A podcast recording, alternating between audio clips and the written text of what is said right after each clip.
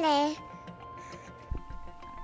育児・子育てポッドキャスト Hear Mama, Hear Mama へようこそ。一児の母、そしてライターの三橋ゆかりがアメリカ・カリフォルニア州ロサンゼルスから海外の育児・子育てにまつわる情報をお伝えする本音を大事にしたポッドキャストです。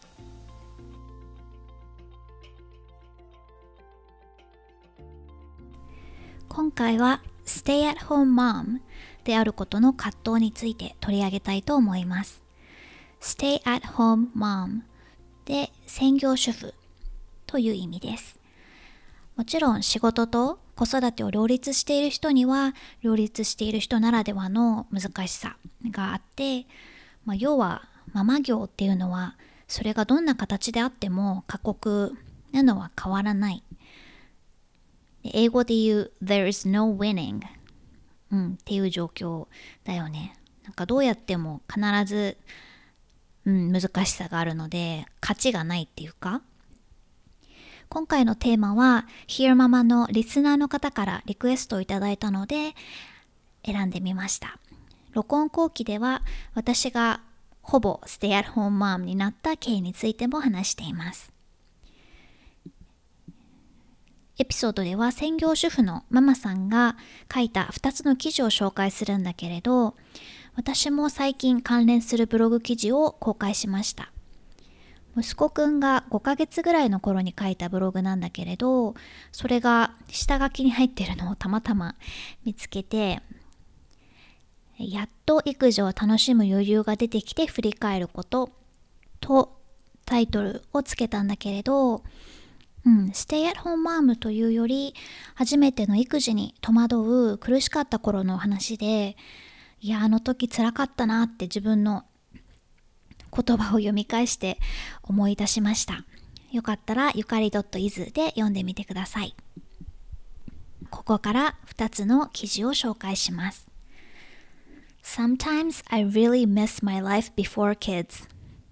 時々子供が生まれる前の人生が恋しくなる。I wanted to run away yesterday. Everything just kind of came crashing down all at once. There were several factors at play. Suddenly, I just felt tired. I felt alone. I felt like everything was on me and that I had no way out. 昨日私は逃げ出したくなった。いろんなことが同時に降りかかってきた感じ。急にすごく疲れてしまって孤独を感じた。すべてのことが私にかかっていて、そこに出口がない感じ。The truth is, at one point or another, you'll feel it. You will. You'll feel trapped. You'll get tired of being so completely depended upon. You'll miss your freedom. You'll think back to when you were just you and only really had to take care of yourself, and you'll miss that. どこかのタイミングであなたも感じるはず。逃げ場のない気持ち。完全に頼られることに疲れてしまって自由を恋しく思う気持ち。自分だけだった時のこと。自分のことさえやっていればよかった頃を思い出してそれを欲する。you have to constantly give more and more and more of yourself. あなたは常にもっともっとと自分を与え続けなければいけない。You want to feel like you aren't asking for permission or a favor when you want to leave the kids with your husband or whoever else and have some me time. It's funny because it's only you that feels that way but that limitation you set on yourself only adds that feeling of being stuck and only makes that motivation to do something for yourself and only for yourself harder to find. 子供を夫に預けて自分の時間を過ごそうという時、許可をもらったり何かをしてもらっていると感じたくない。そんな風に感じているのはきっと自分だけだけれど、自分自身で課してしまっているこの制限がさらに逃げ場がない感自分のためだけに何かをしようとする気力を遠のけてしまうでこれがいつまで続くのかっていうことを考えると、まあ、子供はいつかね必ず成人して自立していくので、うん、この状態がずっと続くわけではないと。でも子供が何歳になったとしても彼らのことを心配する母親であることは変わりないと。だから後回しにしていること、うん、病院に行くことでもカフェに行って本を読むことでも自分の夢を追いかけることでもそれを今やろうと、うん、だってをしていて、うん、今ならっていういいタイミングなんて訪れないから I'm going to take care of me because in order to properly take care of someone else you need to be okay too 私は自分の世話をする他の誰かのことをきちんと世話するには、まずあなた自身が大丈夫じゃないといけない。I'm going to reclaim as much of myself as I can while accepting that I am not the me I once was. And there is nothing wrong with that. We grow, we change, we evolve. Nothing is static, and things rarely go back to exactly what they used to be.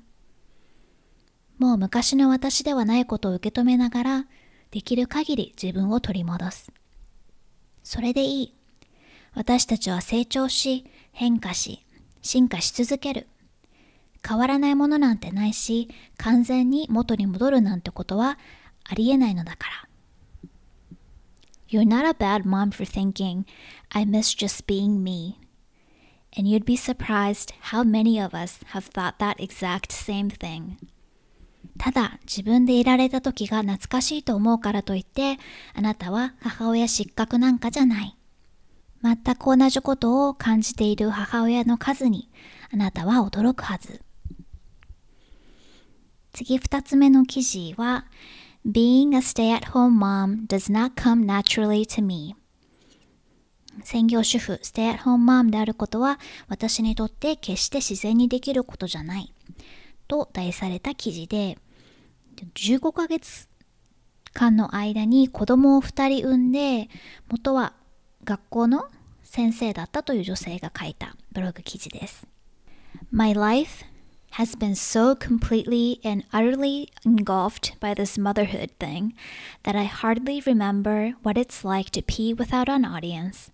let alone pursue interests and passions of my own.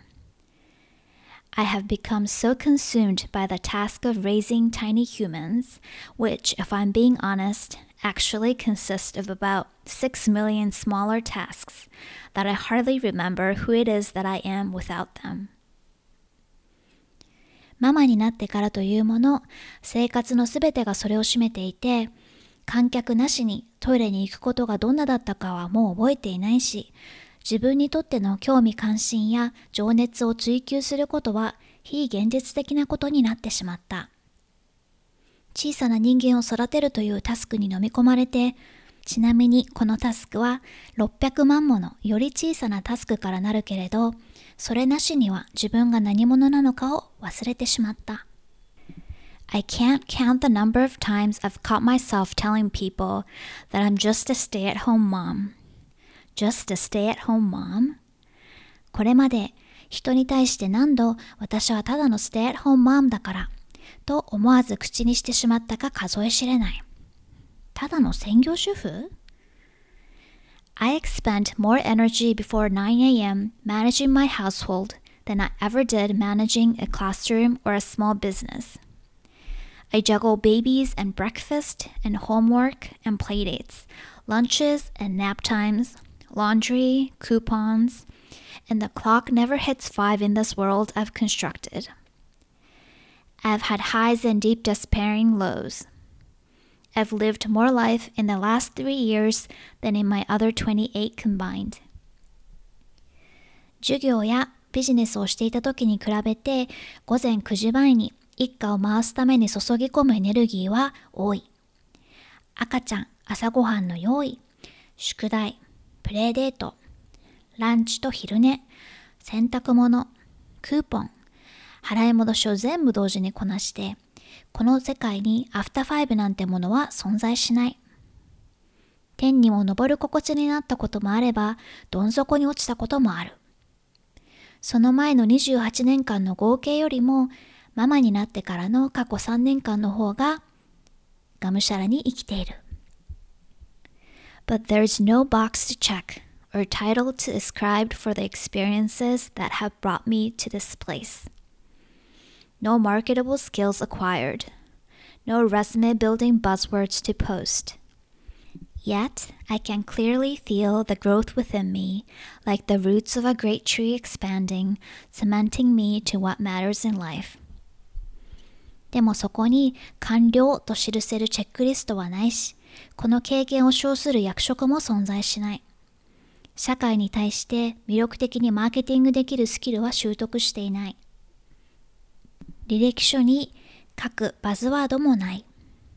でも自分の中の成長を確かに感じる。大きな木が根を張るように本当に大事なことに吸い寄せられていく感じ。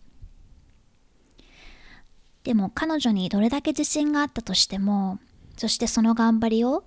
旦那さんとか周囲の人が認めてくれたとしても、いざまた働こうとなった時に、その雇用主の目には、彼女の履歴書のど真ん中に3年間のブランクが映るのが現実だと。そのブランクはまるでブラックホールのように広がり続け、未来への希望や約束を吸い込んでいく。So I cringe at the thoughts of discontentment as they race through my mind. The thoughts that fill me with anxiety, insecurity, and an overwhelming feeling of being left behind. 頭の中を不満が駆け巡ることにうんざりする。イライラや不安、取り残された感で頭がいっぱいになる。So today, I choose not to think those thoughts. I choose not to allow the pressure to stay relevant to define me. Today I am a mother. Someday I may define myself differently, but until then, I choose to embrace every second of the season I'm in And measure my success not by the dollars in my bank account or the stuff I can or cannot buy, but by the knowledge that I have carried them through another day and this is exactly where I'm meant to be. だから今日はそういうことを考えないことにする。社会に関連性を持ち続けろというプレッシャーに自分を定義させたくない。今日私は母親。いつかまた違う形で自分を定義する日が来るかもしれないけれど、それまでの間、私はこの季節のすべての瞬間を謳歌することを選ぶ。銀行の残高ではなく、買えるもの、買えないものでもなく、今日もまた一日乗り越えることができて、今この場所こそ私がいる場所であるという確信で成否を図ろうと思う。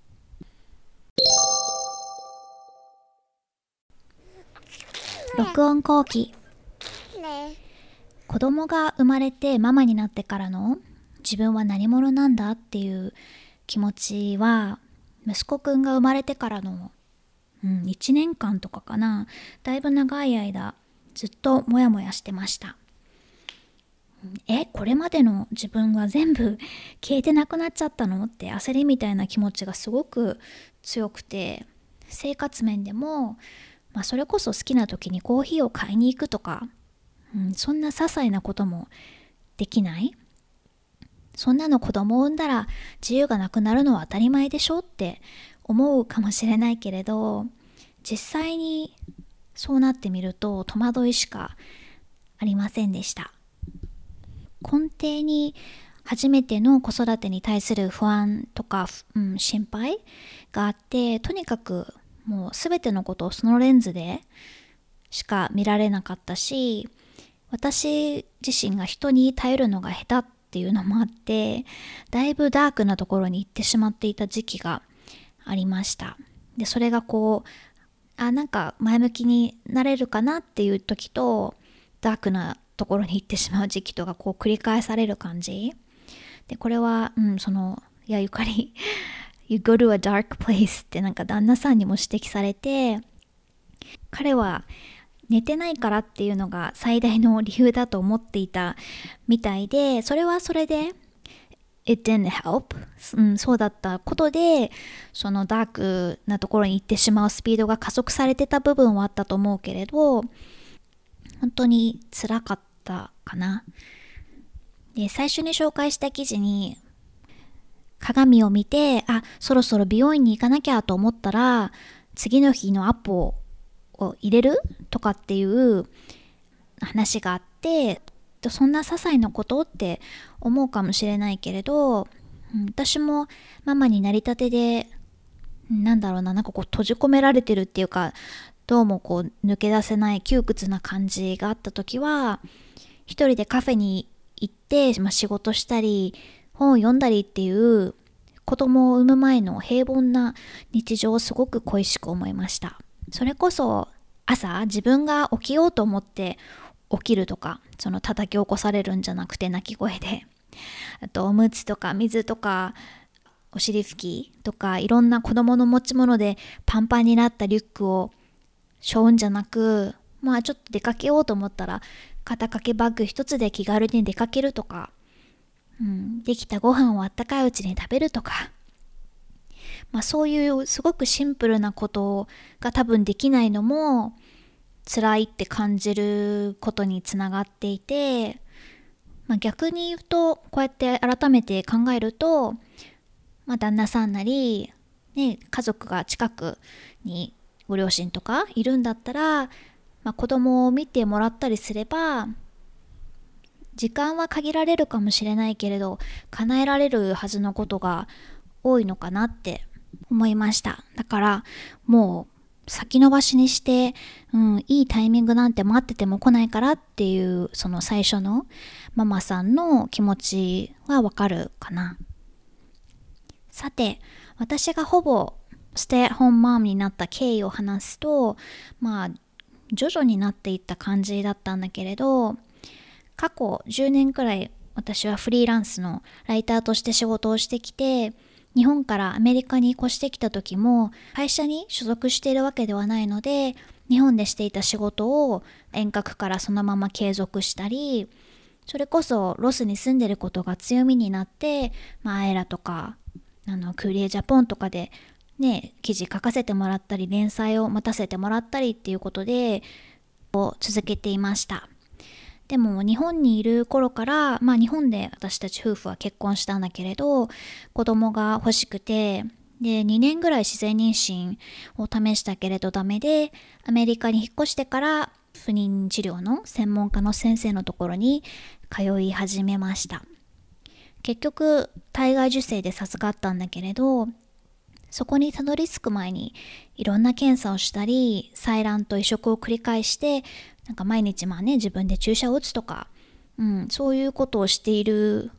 中で、まあ、徐々に仕事の量をセーブするようになっていってそんなこんなでやっと妊娠できた頃には1日数時間仕事をするかなって程度になっていてでちょうど妊娠してから本を書く、うん、英語の本を書くっていう仕事が来て、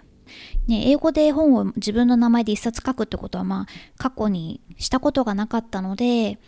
できるかなって思ったけどまあこれはチャレンジだと思ってその仕事を受けたら逆に他の仕事ができなくなったのでママの生活に備えるかのように仕事の量が減っていった感じ。でフリーの仕事はどちらにしてもフルタイムでやっているわけじゃないし働いたとしても子供をデイケアとかに預けたら稼いだ分は全部その費用に消えていくんだなと思うと、うん、なら自分が息子くんと一緒に時間を過ごせる方がいいんじゃないかなと思って、うん、でステイアホームマームになった感じです。とはいえ本当に子育て一筋だと自分の大事な一部分を失ってしまう気がしたので子育て以外に何かしなきゃと思った時に自分のペースでコツコツできることを考えてこの「ひよママ」というポッドキャストをやろうと思い立ちました。でもママになってからのことを振り返るとすごく充実してるなとか気持ち的に満たされてる時って仕事でも成果を出せて認めてもらえて息子くんのお世話もできているっていう両立しているまたは両立を試みている時だなとは思うかな。基本仕事が好きなのでまた仕事をどっぷりするようになったらそれはそれで新鮮だし大変なことがあっても達成感とか、うん、仕事だから味わえる気持ちっていうのがあるだろうとは思うけれど今の私には中心に息子くんがいてその周辺でポツポツお仕事をするっていうぐらいのバランスがいいのかなと思っています。そもそもステイアットホームマムでいられることは、まあ、一つの贅沢で感謝すべきことだし幼稚園とかにね入れ出したら今みたいにずっと一緒にいるっていう生活もおのずと終わってしまうので今後も細々と仕事をしつつひよママをやりつつやっていきたいなと思ってます。で子供が2人になったらしばらくはそういう余裕はないと思うのでひよママお休みをさせてもらうかできても、うん、超不定期配信になってしまうかな。ここのところ毎週更新できているのもあってアップすると結構数日以内に聞いてくださる方が増えていてすごく嬉しかったのでまた不定期に戻るのはすごく残念なんだけれどまた育児が落ち着いたら いつの話か全く見当がつかないけれど復活するので気長に待ってもらえると嬉しいです。と言いつつすでに5月末から毎年結構どっぷり関わっているプロジェクトが開始する予定なんだよねいつも23ヶ月もうちょっとかな？45ヶ月ぐらい続くのであちゃなんて素敵なタイミングっていう感じなんだけれど本当なんか人生って何かが起こる時は一斉に起こるっていうか これまでもそうだったので今回もそうだなって感じなんだけれど、うん、過去もう8年ぐらいかな続けてきてるプロジェクトだし一緒に仕事をしているチームも結構グローバルであちこちにメンバーがいるんだけれど、まあ、貢献を重視してくれているのでなんとか時間を作って今年も、え、頑張りたいと思ってます今回も Hear Mama を聞いてくださってどうもありがとうございました。ではまた次回お話ししましょう。